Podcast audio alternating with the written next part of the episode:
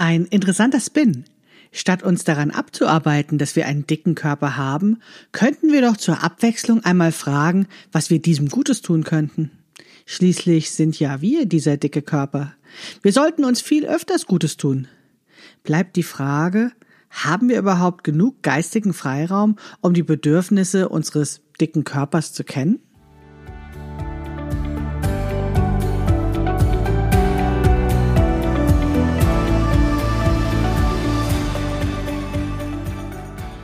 Hallo und herzlich willkommen zu Past, dem Podcast von Krafteln. Mein Name ist Maike Rentschbergner. Ich unterstütze Frauen dabei, sich selbst gut passende Kleidung zu nähen, die sie schön und stark macht. Meine Mission ist es, dieses Gefühl der Stärke, der Schönheit und der Zufriedenheit möglichst vielen Frauen zu ermöglichen. Zum Beispiel auch dir. Schön, dass du zuhörst.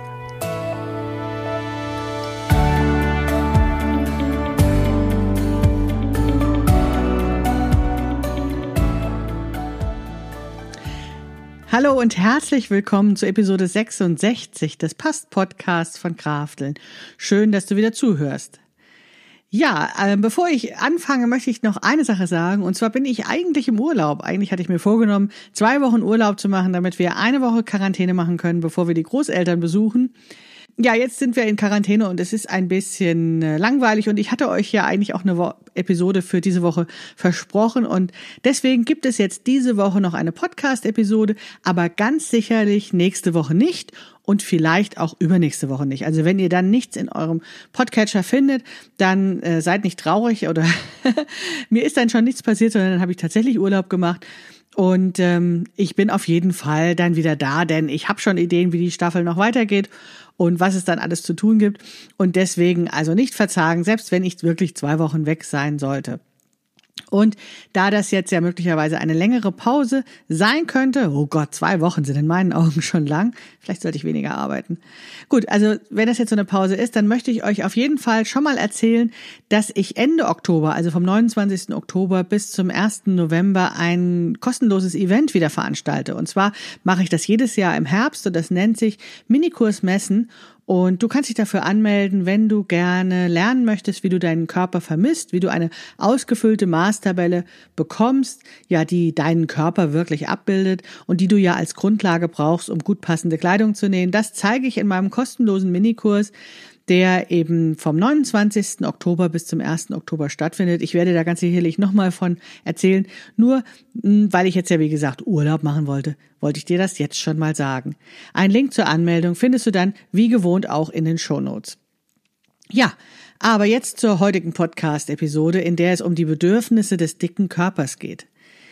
Ja, das fand ich ganz interessant, dass mir, mir selbst das so ein Bedürfnis war, diese Episode an dieser Stelle der ähm, Staffel, der Curvy-Staffel einzubauen. Denn letztendlich ist es so, ich bin der festen Überzeugung, dass es ein Wissen braucht um diese strukturelle Diskriminierung, um diese ja, Art und Weise, wie unsere Gesellschaft mit Körpern umgeht, die sich natürlich auf unser Denken und unsere Psyche auswirkt. Aber letztendlich mm, ja, nützen uns zwar diese äh, Themen oder dieses Wissen darüber, dass es eben eine, eine Diskriminierung dicker Körper oder eine, ein Bodyshaming gibt, aber ähm, ja, also das hilft uns, unsere Scham und unsere Einsamkeit zu überwinden, aber es löst ja noch nicht ganz unser Problem, also weil damit ist es ja noch lange nicht abgeschafft, diese Form von Diskriminierung.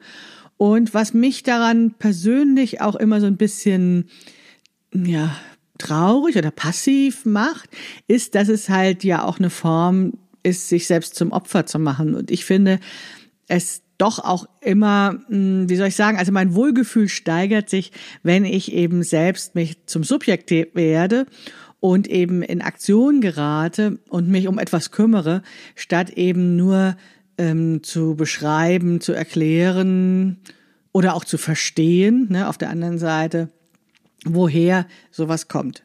Und deswegen glaube ich, ist es so wichtig, jetzt in dieser, in diesem Teil der Staffel nochmal, ja, einmal sozusagen mit der, aus der anderen Perspektive drauf zu gucken und zu gucken, wie ja, kann ich denn wirklich was verändern, ohne in Aktionismus zu geraten und ohne auch das abzuwerten, was ich in den vorherigen Staffeln, äh, Episoden gesagt habe, sondern einfach um, ja, wenn vielleicht sich bei dir auch eine gewisse Energie geregt hat, ähm, das auch vielleicht schon produktiv umzusetzen.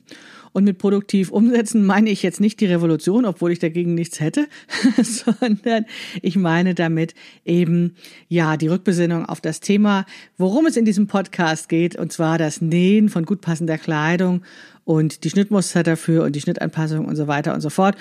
Also da so ein bisschen eine stärkere Rückbesinnung auf das eigentliche Thema und diejenigen, die genau deswegen den Podcast hören, die warten da ja auch nur so drauf und deswegen jetzt heute eine Episode in diese Richtung. Ja, also wie gesagt, ich habe mich viel zu lange damit aufgehalten, meinen dicken Körper nicht zu mögen. Das führte dann dazu, dass ich äh, mich schämte. Also ich habe dadurch ähm, wirklich psychisches Leid erfahren und meine Konsequenz daraus war, war, dass ich diesen dicken Körper einfach verneinte. Ich tat einfach so, als existiere er nicht.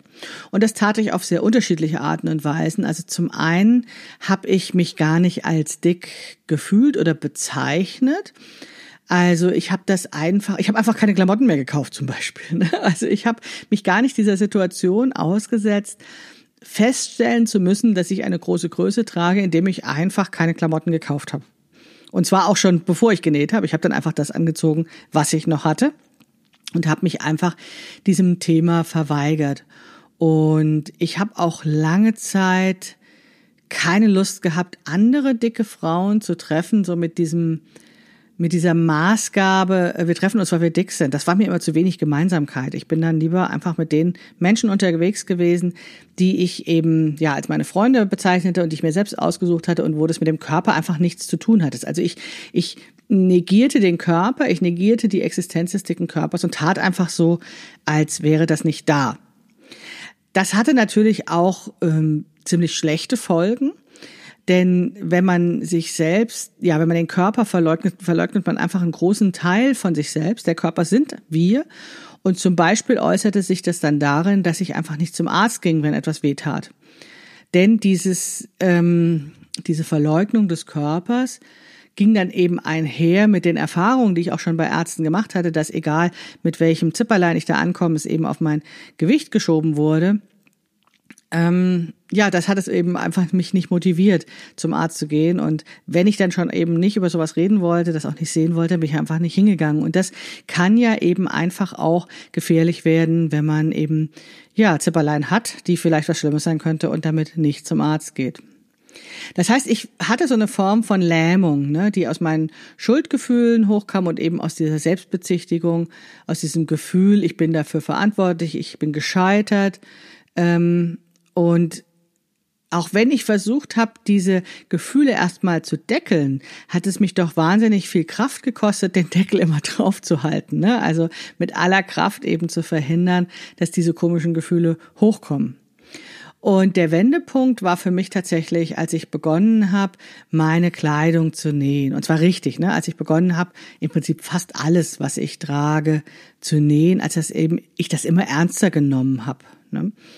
Und dazu bin ich gekommen. Ich habe das zwar als Jugendliche schon mal genäht, aber als ich dann eben Kinderkleidung genäht habe, ähm, habe ich diese Tätigkeit des Nähens an sich geschätzt. Also ich mochte das einfach, wie ich Teile zu einem Ganzen zusammensetze und wie die Nähmaschine ratterte und alles das, was die Näherinnen ja auch kennen und lieben, diese Versunkenheit in die Tätigkeit und, und, und. Und das habe ich über das Nähen der Kinderkleidung eben entdeckt und bin dann ganz schnell eben dazu übergegangen zu sagen, ja, Kind braucht keine Kleidung, ich möchte gerne schöne Klamotten haben. Also habe ich begonnen, meine eigene Kleidung zu nähen. Und ich bemerkte am Anfang tatsächlich gar nicht, dass das Nähen meiner Kleidung bedeutete, dass ich mich mit meinem Körper auseinandersetzen musste. Das hatte ich so gut abgespalten, dieses, diese Trennung zwischen mir und meinem Körper, dass ich selbst in dem Moment, als ich begann, Kleidung für mich zu nähen, ähm, tatsächlich sozusagen keinen Blick riskierte auf meinen Körper, sondern völlig fixiert war auf das Nähen dieser Kleidung. Das heißt, ich habe eben im Internet äh, Bilder angeschaut und mich in Schnittmuster verliebt. Ich bin Stoff kaufen gegangen und habe mich in Muster und Farben und ja das Gefühl, bestimmte Stoffe anzufassen, verliebt und ähm, wollte dann eben mit dieser Vorarbeit, ne, dem Raussuchen eines Schnittmusters und eben dem, den Stoffen, in die ich mich verliebt habe, wollte ich eben etwas erschaffen. Und es ist wirklich im Nachhinein, muss ich sagen, auch, auch wirklich merkwürdig, dass ich das eine lange Zeit geschafft habe, tatsächlich ohne meinen Körper anzuschauen. Ich bin damals ausgegangen von einer Kleidergröße, von der ich ungefähr annahm, dass die schon hinhaut. Und meistens war das dann ja auch einfach so, dass es diese Schnitte überhaupt nur bis zu dieser Größe gab, wenn überhaupt. Ich habe dann ähm, oftmals einfach irgendwie größer und weiter gemacht und habe so drauf losgenäht, wie das wahrscheinlich die allermeisten Nähanfängerinnen oder Bekleidungsnähanfängerinnen machen. Also da ist man ja geleitet von einer Hoffnung, dass das schon auf Anhieb alles passt und ist in so einem Rausch drin, der entsteht beim Schnittmusterkauf, beim Verlieben in Stoffe und so. Und irgendwie funktioniert das tatsächlich dann eine ganze Weile zu verdrängen und einfach draus loszunähen. Und dann auch tatsächlich bei den Kleidungsstücken, die dann entstehen, erstmal, hm, wie soll ich sagen, auf einem Auge ein wenig blind zu sein, dass da tatsächlich noch Optimierungs Bedarf äh, dran ist. Also ich hatte auch eher einen Blick dafür, dass ich sagte, hey, die Säume, die ich nähe, sind nicht so super, das könnte schöner sein oder das ist mit der normalen Nähmaschine genäht einfach nicht so schön wie bei Kaufkleidung. Ähm, ich hatte tatsächlich weniger den Blick auf das Ganze, also das Kleidungsstück an mir. Ich habe mehr das Kleidungsstück an sich gesehen und auch da immer noch diesen starken Blick darauf gehabt, ähm, oh, das ist ein tolles Stöffchen, das sind tolle Farben, das ist ein tolles Muster. Und gerade diese Muster waren ja das, was mich am Anfang meiner Nähkarriere tatsächlich äh, geflasht hatte. Diese ähm, Möglichkeit, auf einmal irgendwie tolle Muster zu nähen, die ich in Plus-Size-Läden so nie bekommen hätte oder ja, wo ich einfach vorher wahnsinnig lange immer diese Uni-Klamotten getragen hat, bin ich dann in diesem Musterrausch verfallen und habe sozusagen gar nichts mehr anderes gesehen als diese Muster. Und das dauerte wirklich eine ganze Zeit, bis ich wirklich bemerkte, dass die Passform meiner selbstgenähten Kleidungsstücke nicht optimal ist. Das lag ganz sicherlich auch daran, dass ich es gewohnt war, schlecht passende Kleidung zu tragen. Also, dass ich es gewohnt war, dass irgendwo immer ein bisschen was kneift oder dass es irgendwie dann doch nicht so stimmt. Und ich bin wirklich lange, lange Zeit nicht auf die Idee gekommen, da an meinen Fähigkeiten zu schrauben ähm, und eben ja Schnittmuster anzupassen.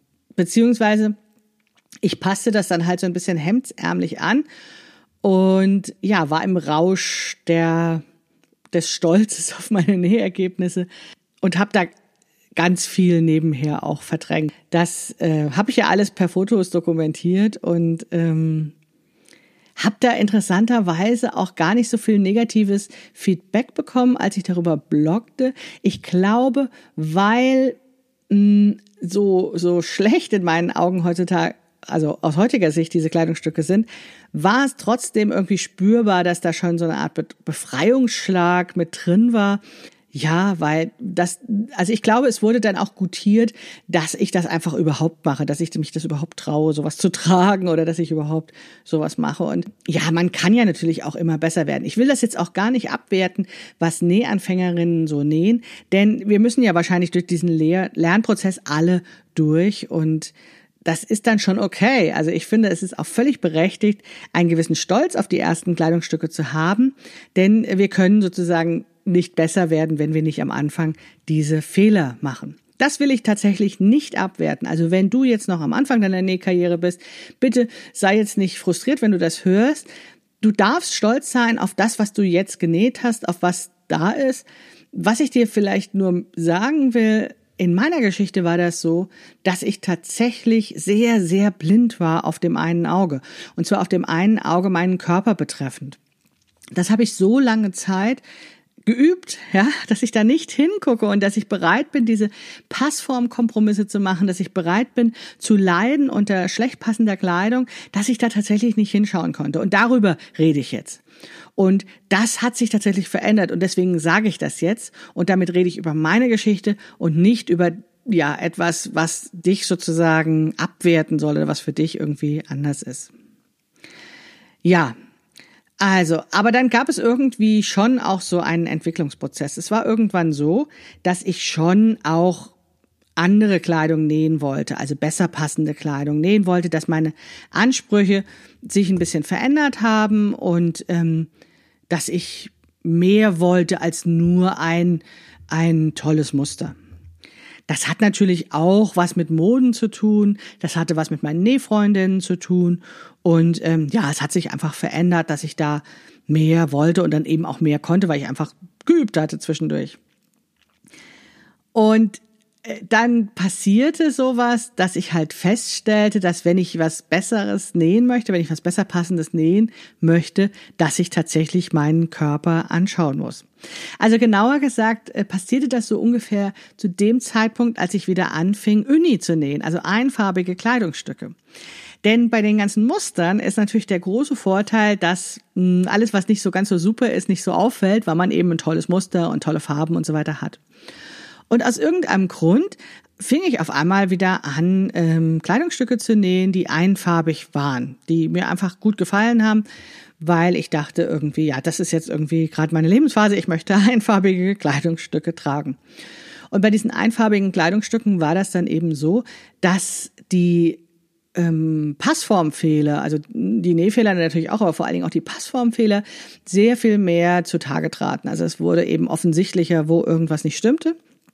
Und ja, das war dann so ein Moment, wo ich, glaube ich, mich entscheiden musste, ähm, investiere ich jetzt Zeit, um was zu lernen, um besser zu werden, oder gehe ich zurück zu den Mustern. Und ich wollte aber gerne einfarbige Kleidungsstücke nähen und tragen. Und deswegen habe ich mich auf den Hosenboden gesetzt und habe etwas versucht zu lernen. Und was ich dann lernen musste, war, dass ich tatsächlich auch den Körper anschauen muss. Dass ich den Körper genau anschauen muss und ihn sozusagen fragen muss, was er braucht. Denn ich stellte natürlich relativ schnell fest, dass es nicht nützt, überall weiter zuzugeben. Nur weil jetzt ein Kleidungsstück zu eng war und ich das Gefühl hatte, da das ist ein bisschen spack, da kann ich ja kaum atmen. Ähm, ich musste tatsächlich hinschauen, wo genau ich wie viel Weite brauche. Und das führte mich dann zu dem Thema, ja, zu dieser Frage, was braucht denn eigentlich mein Körper? Wie sieht er denn eigentlich aus? Wo braucht er was? Was tut ihm gut? Und wenn ich denn schon selbst nähe, was kann ich denn meinem Körper Gutes tun? Also ich möchte gar nicht mehr diese Kompromisse machen. Und diese Kompromisse bezogen sich, naja, bei Kaufkleidung auf sowas wie passt ganz ordentlich, ist leider in der falschen Farbe da. Ähm, oder hm, schöne Farbe, aber muss ich halt ähm, in Kauf nehmen, dass es ein bisschen zwickt und zwackt, weil es leicht zu eng ist das wollte ich ja alles gar nicht mehr. Ich habe gesagt, wenn ich schon selbst nähe und das dann eben selbst zusammenstellen kann, die Art des Stoffes und die Farbe und eben gegebenenfalls das Muster, dann ähm, kann ich doch gleichzeitig auch noch, um auf noch ein höheres Level zu gehen, also um noch mehr eben Bequemlichkeit und Wohlfühlen in einem Kleidungsstück zu haben, dass ich dann eben auch noch mal gucke, ja, was was muss ich denn eigentlich an diesem Kleidungsstück machen, damit ich mich darin wohlfühle. Und interessanterweise ist mir das gelungen, diese Gedanken zu machen, weil sie immer noch nicht also es bezog sich zwar auf meinen Körper, aber ich glaube, ich es machte es mir leichter, weil ich das Gefühl hatte, ich denke jetzt über ein Kleidungsstück nach und nicht über meinen Körper. Also es ging ja nicht um, so wie bei Diäten oder sowas oder bei äh, einem bestimmten Art von Training, wo man sagt, ich schaue jetzt diesen Körper an und sage, äh, dieses, diese Schwabbel soll weg und das will ich verändern. Das war es ja eben nicht, sondern ich habe halt gesagt, okay, da ist jetzt dieser Körper und was kann ich an diesem Kleidungsstück im Vorfeld an diesem Produktionsprozess schon entscheiden oder für Entscheidungen treffen, damit das hinterher eben gut zu meinem Körper ist, dieses Kleidungsstück. Und das machte es tatsächlich für mich leichter, weil ich eben nicht über meinen Körper nachdachte, sondern über das Kleidungsstück und nur so indirekt über den Körper. Wie gesagt, ich hatte das lange verdrängt und hatte lange Schwierigkeiten, da genau hinzugucken. Und dieser Umweg, der ähm, half es mir eben, diese Themen zu durchdenken. Und nach und nach kam ich dann eben auf ein paar Features für, für Kleidung für dicke Menschen oder für dicke Körper, ähm, die eben diese Kleidung einfach besser macht. Und ähm, über vier Features möchte ich jetzt in dieser Podcast-Episode reden. Und zwar ist es das Material, es sind die sogenannten Zwickel oder Gussets, das ist der Bund und die Abnäher. Und ich nenne diese Features letztendlich, ich sage dazu oftmals, das sind die Hacks für gut passende Kleidung, weil ich glaube, dass insbesondere ein dicker Körper oder ein Körper, der eben ein bisschen mehr Ansprüche stellt als ein Kinder ein Kind, was einfach in ein Kleidungsstück gehüllt wird und sowieso süß aussieht. Ähm, ja, was eben so einen Körper, der so dreidimensional ist und Rundungen hat, eben besser enthüllt. Und auf diese vier Features möchte ich jetzt eben genauer eingehen. Das erste Feature ist das Material. Material ist ja ganz entscheidend und kostet auch, ähm, also erstmal sieht man die, den, den Preis für den Stoff pro Meter, um dann zu entscheiden, was man näht. Und wahrscheinlich ist das in der industriellen Produktion noch viel stärker, wo eben genau überlegt wird, ja, welche Kosten verursacht das zukünftige Kleidungsstück, welchen Preis können wir dafür verlangen. Und da gibt es eben Material, was geeigneter ist für dicke Körper und Material, was weniger geeignet ist für dicke Körper. Und da spreche ich jetzt nicht von elastisch oder unelastisch. Nein, das meine ich nicht, weil ich denke, man kann sowohl aus elastischem Material als auch nicht elastischem Material wunderbare Kleidungsstücke nähen, wenn man weiß, wie und was man berücksichtigen muss und welche Eigenschaften die haben und so weiter und so fort.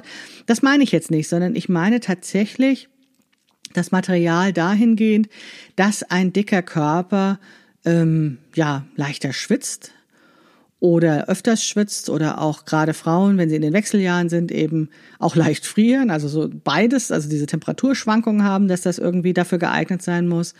Ich meine aber auch so etwas wie der Abrieb, also eine gewisse Festigkeit des Materials, was äh, viele dicke Frauen oder eher rundere Frauen kennen. Wenn zum Beispiel die Hosen immer zwischen den Beinen kaputt gehen an den Oberschenkeln, dann liegt das eben daran, dass dieses Material ähm, nicht gut genug ist, diese Berührung der beiden Oberschenkel beim Laufen mitzumachen, die einfach passiert. Ja, also wir können das nicht anders machen. Wir können nicht versuchen, irgendwie oberbeinig zu laufen und dann äh, passiert dieser Abrieb nicht. Also in dem Moment, wo wir dann diese Hose anziehen, um darin ein ganz normales Leben zu leben, berühren sich unsere Oberschenkel und zum Beispiel ist es dann wünschenswert, wenn wir eben schon eine Hose tragen, dass dieses Material dieser Hose eben das mitmacht und das möglichst lange mitmacht. Und das bedeutet eben, dass ich als dicke Frau eben beim Kauf von Hosenstoffen zum Beispiel versuche rauszufinden, ob dieses Material eine ganze Menge mitmacht. Das Versuche habe ich jetzt eben so deutlich gesagt, weil das tatsächlich sehr, sehr schwierig ist, ähm, das im Vorfeld zu bestimmen. Man kann es so ein bisschen über den Preis äh, rausfinden. Also wenn ein Material sehr, sehr günstig ist, dann kann das natürlich auch sein, dass es auch nicht so viel taugt. Wobei das leider ja nicht immer korreliert ist. Also nicht jeder günstige Stoff ist Mist und nicht jeder teure Stoff ist super. Leider nein. Und trotzdem mh, mm, ist es natürlich so, dass die Tendenz schon so sein könnte, dass wenn man ein bisschen mehr Geld ausgibt, dass es auch ähm, etwas besseres Material ist. Zum Thema Schwitzen ist es so, dass ich tatsächlich ähm, sehr erstaunt bin, dass sehr viele Kleidung, die in Geschäften für dicke Frauen angeboten wird, aus Kunstfaser besteht. Ich persönlich mag diese Kunstfaser nicht so gerne tragen. Ich weiß, dass es mittlerweile Kunstfasern gibt, die sehr gut auch mit dem Thema Schweiß umgehen können. Stichwort Sportklamotten, wo ja immer davon geworben wird, dass irgendwie dieser Schweiß nach außen transportiert wird und dann eben das Kleidungsstück nicht nass am Körper klebt, sondern eben auch schnell wieder trocknet. Ich bin mir nicht sicher, ob diese Klamotten für dicke Frauen tatsächlich aus diesem Grund sehr oft aus Kunstfaser hergestellt werden. Ja, ich habe da jetzt keine Studie drüber und habe das auch selbst nicht so oft ausprobiert, weil ich ja eben, wie gesagt, das Gefühl dieser Kunstfaser nicht so gerne mag. Aber hm, ich sag mal so, ich könnte mir auch vorstellen, dass ein Motiv der Bekleidungsherstellerinnen für das Verwenden von Kunstfaser bei Plus-Size-Kleidung daran liegt, dass eben sehr viel Stoff gebraucht wird, also mehr Stoff gebraucht wird als bei einer kleineren Größe und dass man dann am Material ein bisschen spart und dass diese Kunstfasern eben, ja, dann einfach billiger sind und deswegen verwendet werden. Ein Schelm, wer Böses dabei denkt. Aber wenn wir nähen, haben wir ja die Chance, selbst uns für Materialien zu entscheiden. Und wir können auch etwas lernen über Materialien. Ähm, wir können auch um Rat fragen. Ich erinnere mich da gerne an Gespräche mit meiner Freundin Petra Hofer von dem Online-Stoffladen Pepelinchen. Wenn die über Tencel spricht, dann sagt sie immer, das ist der Stoff, den nennt sie oft den Wechseljahrstoff, weil er eben so leicht kühlt und weil er die Feuchtigkeit transportiert. Das sind so Aussagen, die höre ich tatsächlich gerne, weil die so lebensnah sind, ne? weil es darum geht, eben zu lernen, welche Materialien gut für mich sind, wenn ich eben auf mich achte. Ne? Das ist ja eine Form von ähm, ja, sich um sich selbst kümmern, zu sagen, ich entscheide mich bewusst für Materialien, die mir und meinem Körper und meinem dicken Körper oder meinem Körper, je nachdem, in welchen Situationen er sich befindet und wie er sich da verhält, gut tun. Und ich finde tatsächlich, Material ist ein Feature, was Kleidung besser macht. Also nicht nur, dass Kleidung aus Material, aus Stoff besteht, sondern es lohnt sich, etwas über Material zu lernen. Und wer es noch nicht hat, dem kann ich dieses äh, Materiallexikon Stoff und Faden von Konstanze Derham sehr ans Herz legen. Das gibt es übrigens auch im Schnittmuster-Kiosk zu bestellen ähm, ja, um einfach mehr über Material zu lernen, um sich selbst etwas Gutes zu tun und bewusst zu entscheiden, welches Material nehme ich für welches Nähprojekt, was mir wirklich gut tut. Den zweiten, das zweite Feature, was ich ansprechen möchte, sind die sogenannten Zwickel oder Gussets. Ich habe selbst oft das Wort Zwickel nicht verwendet, weil ich das wahnsinnig ommerhaft finde. Also ich hatte das ähm, gar nicht auf dem Schirm, was das ist. Und wenn, dann habe ich das tatsächlich mit Omas verbunden. Wobei, ähm, ja, äh, wie sagt Lindy Stokes immer, Millionen Omas können nicht irren. also vielleicht ist das ja gar nichts Schlechtes, wenn es ein bisschen omahaft ist. Und wenn du überlegst, woher du dieses Wort Zwickel kennst, dann fällt dir vielleicht auch noch ein, dass Strumpfhosen oftmals einen Zwickel haben. Insbesondere Strumpfhosen, die eine, für eine größere Größe sind. Und dieser Zwickel ist eine eingesetzte Raute, die dann zwischen den Beinen ist, im Schritt verarbeitet ist, damit eben das Kleidungsstück, also sprich diese Strumpfhose, etwas mehr weiter hat. Und ja, als ich eine Weile drüber nachdachte und vor allen Dingen, als ich einmal eine Bluse hatte, die dann doch sehr, sehr spack war und wo ich kaum die Arme heben konnte, da ähm, erinnerte ich mich oder las dann auch nach, was man machen konnte. Und dann tauchte auf einmal dieses Wort Zwickel wieder auf, allerdings auf Englisch und da hieß es dann Gasset und das war dann sehr viel, äh, konnte ich sehr viel besser mit umgehen, weil es mich eben nicht so, war noch nicht so belastet sozusagen das Wort. Und da wurde eben vorgeschlagen und an der Achsel ähm, also sowohl am Ärmel als auch an der ähm, Seitennaht der Bluse eben ja unter der Achsel sogenannte Gussets oder Zwickel einzusetzen, also rautenförmige Stoffeinsätze. Und oh Wunder, das funktionierte.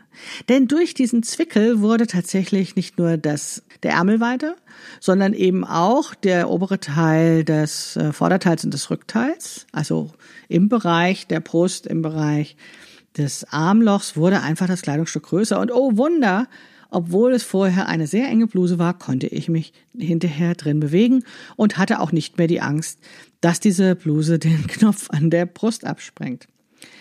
Diese Zwickel sind ganz wunderbare Hilfsmittel für alle Kleidungsstücke, die ja eingelaufen sind oder eben bei der, denen ihr nicht so sorgfältig den Schnittmuster angepasst habt und festgestellt habt, es ist ein wenig zu eng geworden. Und jetzt könnt ihr natürlich die Luft anhalten und euch nicht bewegen und euch ähm, äh, fotografieren lassen und alle sagen, oh, du hast aber ein tolles Ding von der Maschine gehüpft. Aber wenn es sich im Alltag nicht bewährt, ne, weil ihr euch nicht bewegen könnt, weil es einfach nicht funktioniert, dieses Kleidungsstück, dann ist, könnte es sein, dass der Zwickel eine Lösung ist, dieses Kleidungsstück zu retten. Indem ihr einfach dort, wo es so verdammt eng ist, also zum Beispiel da an der Achsel oder bei einer Hose eben da an der Kreuznaht zwischen den Beinen im Schritt, einfach mal die Naht ein bisschen öffnet und guckt, was passiert, wie sich das Kleidungsstück anfühlt, wenn diese Naht ein bisschen geöffnet ist. Und wenn ihr dann seht, wie der Stoff auseinanderklafft, dann seht ihr eigentlich auch schon, wie groß der Zwickel sein muss, den ihr einsetzen könnt. Und wer das noch ein bisschen genauer wissen will, das habe ich in meinem Buch Passt perfekt Plus Size auch beschrieben. Es ist wirklich nicht weiter schwer. Einfach die Naht auftrennen und dann legt man so ein Küchentuch oder ein Stück Stoff einfach da an diese Stelle innen in das Kleidungsstück rein und kann eigentlich schon anzeichnen, wie dieser Zwickel auszusehen hat. Man muss nur erstmal auf die Idee kommen. Ich finde, das ist eine großartige Sache, diese Zwickel. Und äh, ich entschuldige mich sozusagen bei allen Omas, denen ich Unrecht getan habe. Es ist ein kleines Feature mit großer Wirkung immer dann, wenn ein Kleidungsstück in die Tonne wandern soll, weil es einfach nicht gut passt, weil es nicht bequem ist, obwohl man es eigentlich total toll findet. Dann kann man es mal mit einem Zwickel versuchen. Ja, beim Zwickel sprach ich schon über Bequemlichkeit und über Bewegung und ich finde, das ist ein ganz wichtiges Thema beim Thema Plus-Size-Kleidung. Weil es kann einfach nicht sein, dass wir so viele Kompromisse machen. Also ich glaube, die Welt geht nicht unter, wenn wir einen Kompromiss in der Farbe bei einem Kleidungsstück machen. Wenn wir sagen, okay, hey, wir sind in der Umkleidekabine und dieser Rock passt einfach sensationell gut und jetzt ist er leider beige statt dunkelbraun. Ja, dann müssen wir überlegen, was wir dazu anziehen können. Und wenn es einfach gut sitzt, dann sieht es wahrscheinlich auch gut aus. Das meine ich aber nicht, sondern was ich meine ist, diese Kompromisse, die viele Menschen vermutlich gar nicht mehr merken. Weil, ich sage das jetzt einfach mal so, weil ich das einfach von mir kenne, dass ich über Jahrzehnte lang den Bauch eingezogen habe und dass ich über Jahrzehnte hm, eher flach geatmet habe und dass ich über Jahrzehnte bestimmte Bewegungen vermieden habe, weil ich einfach Angst hatte, dass meine Kleidung kracht oder weil es mir weh tat, wenn ich das mache. Und das ist eine Beeinträchtigung. Das ist zwar etwas, was wir dann sehr gewöhnt sind und was wir vielleicht in dem Moment gar nicht mehr so merken, aber wie krass ist diese Beeinträchtigung des Lebens, wenn wir nie tief atmen, ne? wenn wir nie richtig uns mal so bequem hinsetzen, wenn wir akzeptieren, dass permanent ein Bund drückt und wenn wir dauernd mit Schamgefühlen belastet sind, wenn wir den Knopf öffnen, sobald niemand hinschaut von der Hose zum Beispiel. Das ist alles Mist. Ja? Also das ist wirklich, wirklich Mist. Ja, jetzt ist es natürlich so, dass wir nicht all das durch das Selbstnähen wegbekommen können. Also wenn wir ein, äh, eine Hose mit Bund zum Beispiel nähen, dann, wie soll ich sagen, dann muss der Bund natürlich eine gewisse Körpernähe haben. Und wenn wir uns hinsetzen, verändert sich unser Körper und dann kann das sein, dass das dann trotzdem drückt. Und wenn wir eben so einen festen Bund haben wollen, dann ist das dann auch erstmal nicht zu lösen, dieses Problem. Dann kannst du erstmal nur sagen, entweder, ja, ich trage eben keinen Hosenbund oder keinen Hosenbund an dieser Stelle. Also ich entscheide mich dafür, den Bund etwas höher oder tiefer zu tragen. Oder aber ich entscheide mich für durchgehende Kleidungsstücke wie Kleider oder Jumpsuits oder sowas, die eben dieses Problem gar nicht haben, dass da so ein fester Bund genau in der Körpermitte ist, weil die Körpermitte sich eben so stark verändert, wenn wir sitzen oder uns bücken. Die andere Variante ist, dass wir gucken, wie wir diesen Bund bequemer machen können. Und die ähm, bekannteste Möglichkeit dafür ist ja der berühmte Gummibund. Ja, das ist natürlich herrlich, wenn das kein fester Bund ist, sondern nachgibt. Deswegen ist dieser Gummibund auch sehr verbreitet. Ich vermute mal, er ist auch deswegen sehr verbreitet, weil er einfach leicht und schnell zu nähen ist. Der Gummibund hat allerdings den großen Nachteil, dass er nicht so doll aussieht, finde ich. Also ein ordentlicher fester Bund sieht irgendwie doch besser aus. Und ich hatte Jahre, Jahrzehnte lang das Gefühl, hm, sozusagen auch zweite Wahl Kleidung zu haben, wenn ich eben einen Gummibund hatte. Darüber haben meine schlanken Freundinnen wahrscheinlich nie nachgedacht. Aber ich fand das immer so ein bisschen zweite Wahl, der Gummibund. Also er hat mir einfach nicht so gut gefallen. Und ja, es ist natürlich so, dass wir dicken oder die, die ein bisschen mehr um die Taille herum haben, das Oberteil nicht immer in die Hose oder in den Rockbund stecken, also der Bund gar nicht immer sichtbar ist. Und trotzdem, irgendwie hatte ich ein Gummibundtrauma. Und dieses Gummibundtrauma, da habe ich aber eine Lösung für gefunden und die möchte ich dir natürlich verraten. Denn es gibt auch die Möglichkeit, einen teilerastischen Bund zu nähen. Verrückt, oder? Also, ich kann eine Hose oder einen Rock so nähen, dass es vorne, da wo man vielleicht guckt und da wo man vielleicht den Bund sieht, wenn man zum Beispiel eine Strickjacke darüber trägt, also Shirt in die Hose, Strickjacke drüber, Strickjacke offen, dann sieht man nur den vorderen Bereich der Hose und hinten hängt die Strickjacke so ein bisschen Richtung Po und an der Seite hängt sie da auch noch über die Hose drüber. Dann kann ich das so nähen, dass ich überall dort, wo der Bund nicht zu sehen ist, eben ein Gummi einziehe, einen Tunnel mache, um ein Gummi einzuziehen und vorne einen geraden Bund. Diese Elastizität reicht aus, um eben diese Bequemlichkeit zu haben und wahrscheinlich auch, um in die Hose oder den Rock reinzukommen. Und zack, haben wir vorne eine glatte Fläche und denken, hey, wir sind normal. Ich weiß, ich weiß, ich finde diesen Begriff normal ja auch so blöd und will ja gar nicht an die Norm und die Normalität ran, aber ja, da seht ihr das auch bei mir immer noch viel zu lange dieses Minderfertigkeitsgefühl, dieses Unnormalsein wirkte, so dass ich immer noch ja so sein möchte wie die anderen und dann tatsächlich mich so ein teilelastischer Bund so glücklich macht, weil es ja so ein bisschen normal aussieht. Na, wahrscheinlich legt man das nie ab wie lange man auch sich mit dem Thema beschäftigt. Ich habe die Weisheit auch nicht mit Löffeln gefressen, ich bin noch nicht erleuchtet.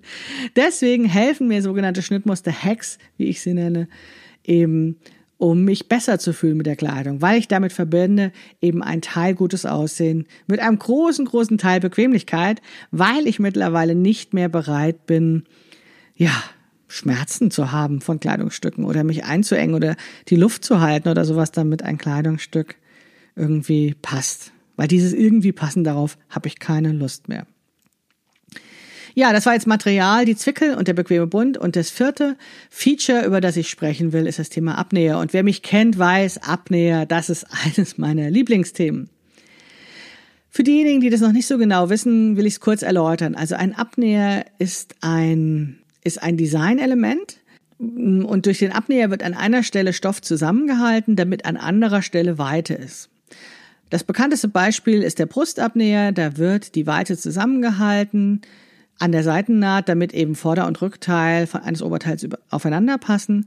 Aber da wir eben vorne Brust haben und hinten nicht, muss eben im Vorderteil Weite sein. Das sind eben diese Abnäher, damit eben, ja, das genügend Weite und vor allen Dingen auch genügend Länge für die Brust da ist im Kleidungsstück. Diese Abnäher können noch an ganz vielen anderen Stellen sein, aber sie zeigen immer auf einen Hügel eines Körpers. Also diese Abnäher beziehen sich dann zum Beispiel auf die Brust im Oberteil und können dann aus der Schulter kommen oder so Taillenabnäher, die senkrecht unter der Brust sind. Und die sorgen aber immer dafür, dass eben genügend Weite für die Brust da ist, weil am Abnäher selbst wird der Stoff zusammengehalten und da, wo der Abnäher nicht ist, ist eben die Weite, wie eben beim Brustabnäher. Und das gibt es natürlich auch bei Kleidungsstücken für den Unterkörper. Da beziehen sich die Hügel auf den Po oder und den Bauch. Und da wird eben die sogenannte Hüft-Taillen-Differenz mit Abnähern oder kann mit Abnähern modelliert werden, indem eben, ne, davon ausgehend jetzt in der Idealfigur, dass die Taille schmaler ist als die Hüfte, indem eben hin zur Taille der Stoff zusammengenäht wird mit Hilfe von Abnähern, damit eben im Bereich des Po's und des Bauchs genügend Weite da ist. Ja, das ist die technische Erklärung für die Abnäher. Vielleicht als Ergänzung noch, äh, Kräusel und Falten funktionieren ganz genauso wie Abnäher oder auch Teilungsnähte. Es geht immer darum, an einer Stelle den Stoff zusammenzuhalten, damit an anderer Stelle Weite oder Länge entsteht. Ja, und die Abnäher sind deswegen eines meiner Lieblingsthemen, weil sie es möglich machen, figurumschmeichelnde Kleidung zu machen, statt Säcken oder Zelten, wie wir sie schon in der vorangegangenen Episode hatten. Wir brauchen nämlich kein Kleidungsstück, was überall weit ist, sondern wir brauchen ein Kleidungsstück, was an den richtigen Stellen genügend Weite hat. Und diese, mm, wie soll ich sagen, für diese Weite sorgen wir indem wir eben, oder für diese gut passende oder genau richtige Weite sorgen wir, indem wir eben, ich sage jetzt mal, über auf dem Kleidungsstück verteilt im Design eben Abnäher haben, um eben zu sagen, wir brauchen nicht überall Weite, sondern an den richtigen Stellen Weite. Und damit modellieren wir ein Kleidungsstück und erreichen ein figurumschmeichelndes Kleidungsstück, das eben den Linien des Körpers folgt. Und wenn diese Abnäher an der richtigen Stelle sind, wenn sie clever eingesetzt sind, dann sieht es einfach großartig aus. Und dann sind diese Abnäher ein großartiges Feature für gut passende Kleidung, weil es eben dann kein Sack oder Zelt wird, sondern ein, ja, ein gut passendes Kleidungsstück. Das waren die vier Feature, von denen ich euch in dieser Episode berichten wollte. Das Material, der Zwickel, der Bund und der Abnäher. Und ich könnte über jedes dieser Feature eine eigene Episode machen, weil das ich einfach so, wie soll ich sagen, mich das so glücklich macht, eben erkannt zu haben, dass wir mit diesen Featuren Kleidung besser machen können. Und ähm, ja, ich werde das ganz sicherlich auch immer und immer wieder erzählen. Wie gesagt, Abnäher sind sowieso eines meiner Lieblingsthemen, Material auch öfters und so weiter. Also du kennst das wahrscheinlich schon, wenn du schon mehr mit mir gearbeitet hast oder du lernst es kennen, wenn du meine Bücher liest oder meine Online-Kurse machst, wo ich ja eben zeige, wie man gut passende Kleidung für sich näht. In diesem Zusammenhang wollte ich dir das einfach nur erzählen, weil ich mit dieser Beschäftigung, mit diesem Lernen darüber, wie man besser gut passende Kleidung nähte, mich einfach so von hinten angeschlichen hat, also ganz unbemerkt auf einmal mich mit meinem Körper beschäftigte und sich dadurch etwas veränderte und ich eben vor allen Dingen auch irgendwie ganz anders mit dem Thema umging, als ich es Jahrzehnte vorher gemacht hatte, als ich eben meinen Körper so verleugnet hatte.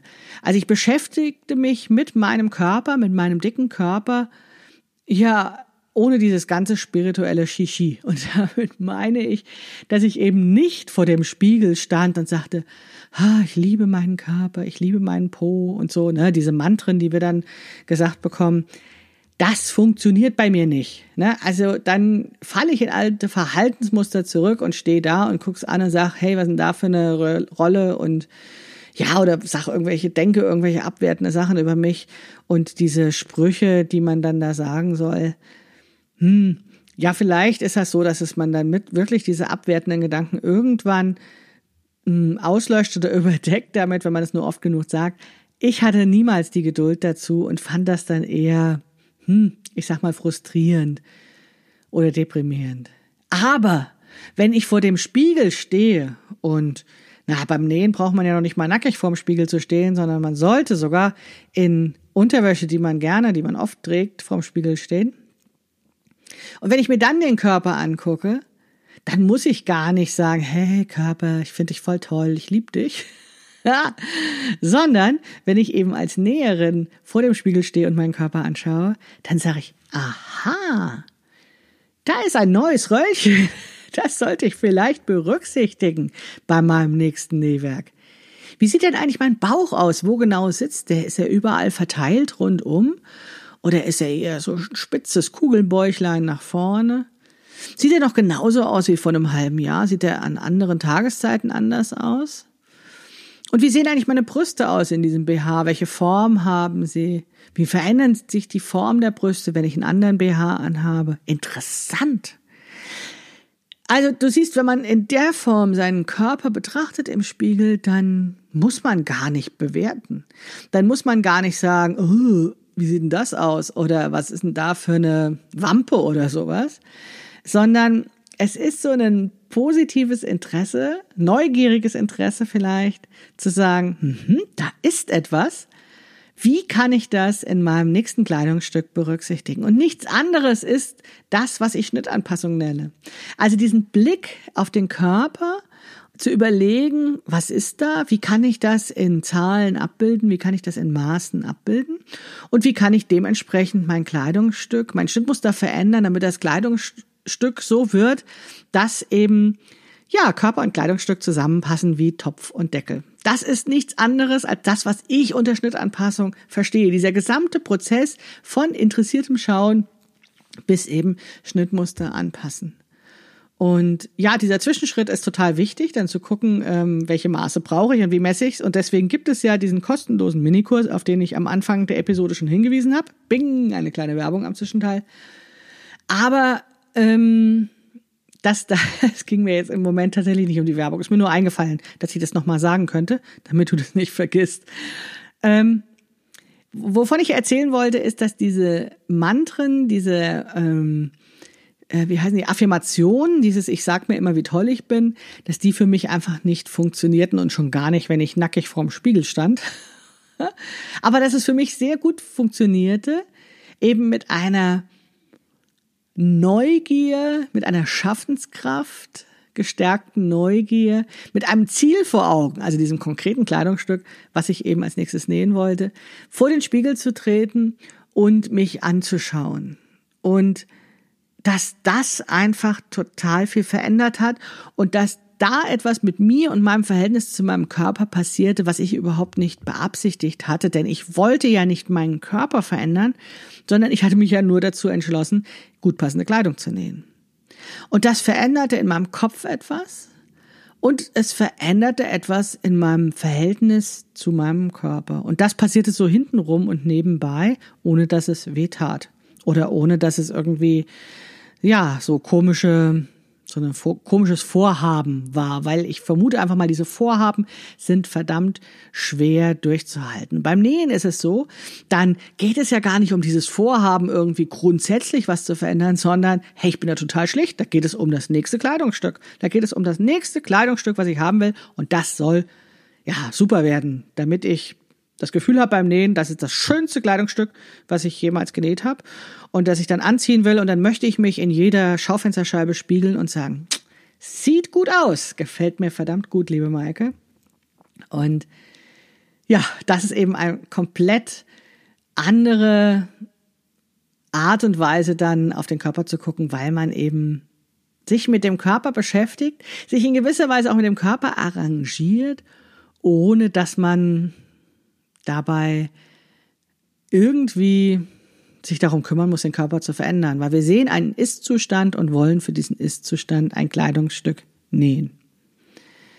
Ich lernte eben durch dieses Nähen, dass diese, dieses genaue Angucken, dass diese Maße überhaupt nichts Schlimmes sind, dass ich damit nicht meinen Körper bewerte, sondern dass ich meinen Körper beschreibe, um eben gut passende Kleidung zu nähen. Und wie gesagt, um das die Maße und das Messen geht es in dem Minikurs, den ich vom 29.10. bis zum 1.11. anbiete. Und um auch das Messen des dicken Körpers geht es in der nächsten Podcast-Episode. Da möchte ich auch nochmal ein paar spezielle Wörter dazu verleihen, ähm, Worte, ja, Worte aufwenden. Nee, wie sagt man jetzt? Bin ich ein bisschen aus dem Faden gekommen. Also ich möchte da noch was zu sagen ja, um Messen und Maße in der nächsten Podcast-Episode und da eben nochmal mit einem spezielleren Fokus auf dem dicken Körper oder auf den Frauenkörper, der nicht der Norm entspricht. Das kann ja alles Mögliche sein. Deswegen lade ich dich auch dann wieder dazu ein, zuzuhören. Wann genau diese Episode erscheint, kann ich dir nicht genau sagen. Vielleicht ist eine Woche Pause, vielleicht sind auch zwei Wochen Pause, wenn ich tatsächlich in dieses Urlaubsfeeling reinkomme und ähm, tatsächlich dann auch, ja, was ja ganz schön ist, ne, dann überhaupt nicht mehr so an Arbeit denke. Ähm, aber ich bin auf jeden Fall wieder da. Ich bin auf jeden Fall auch im Oktober noch wieder da, weil wir ja dabei sind, diesen Minikursmessen vorzubereiten. Vielleicht sehen wir uns da. Den Link dazu schreibe ich dir auf jeden Fall in die Show Notes. Und ja, jetzt sage ich erstmal Tschüss und bis bald. Ich verschwinde jetzt in den Urlaub. Deine Maike Rentschbergner.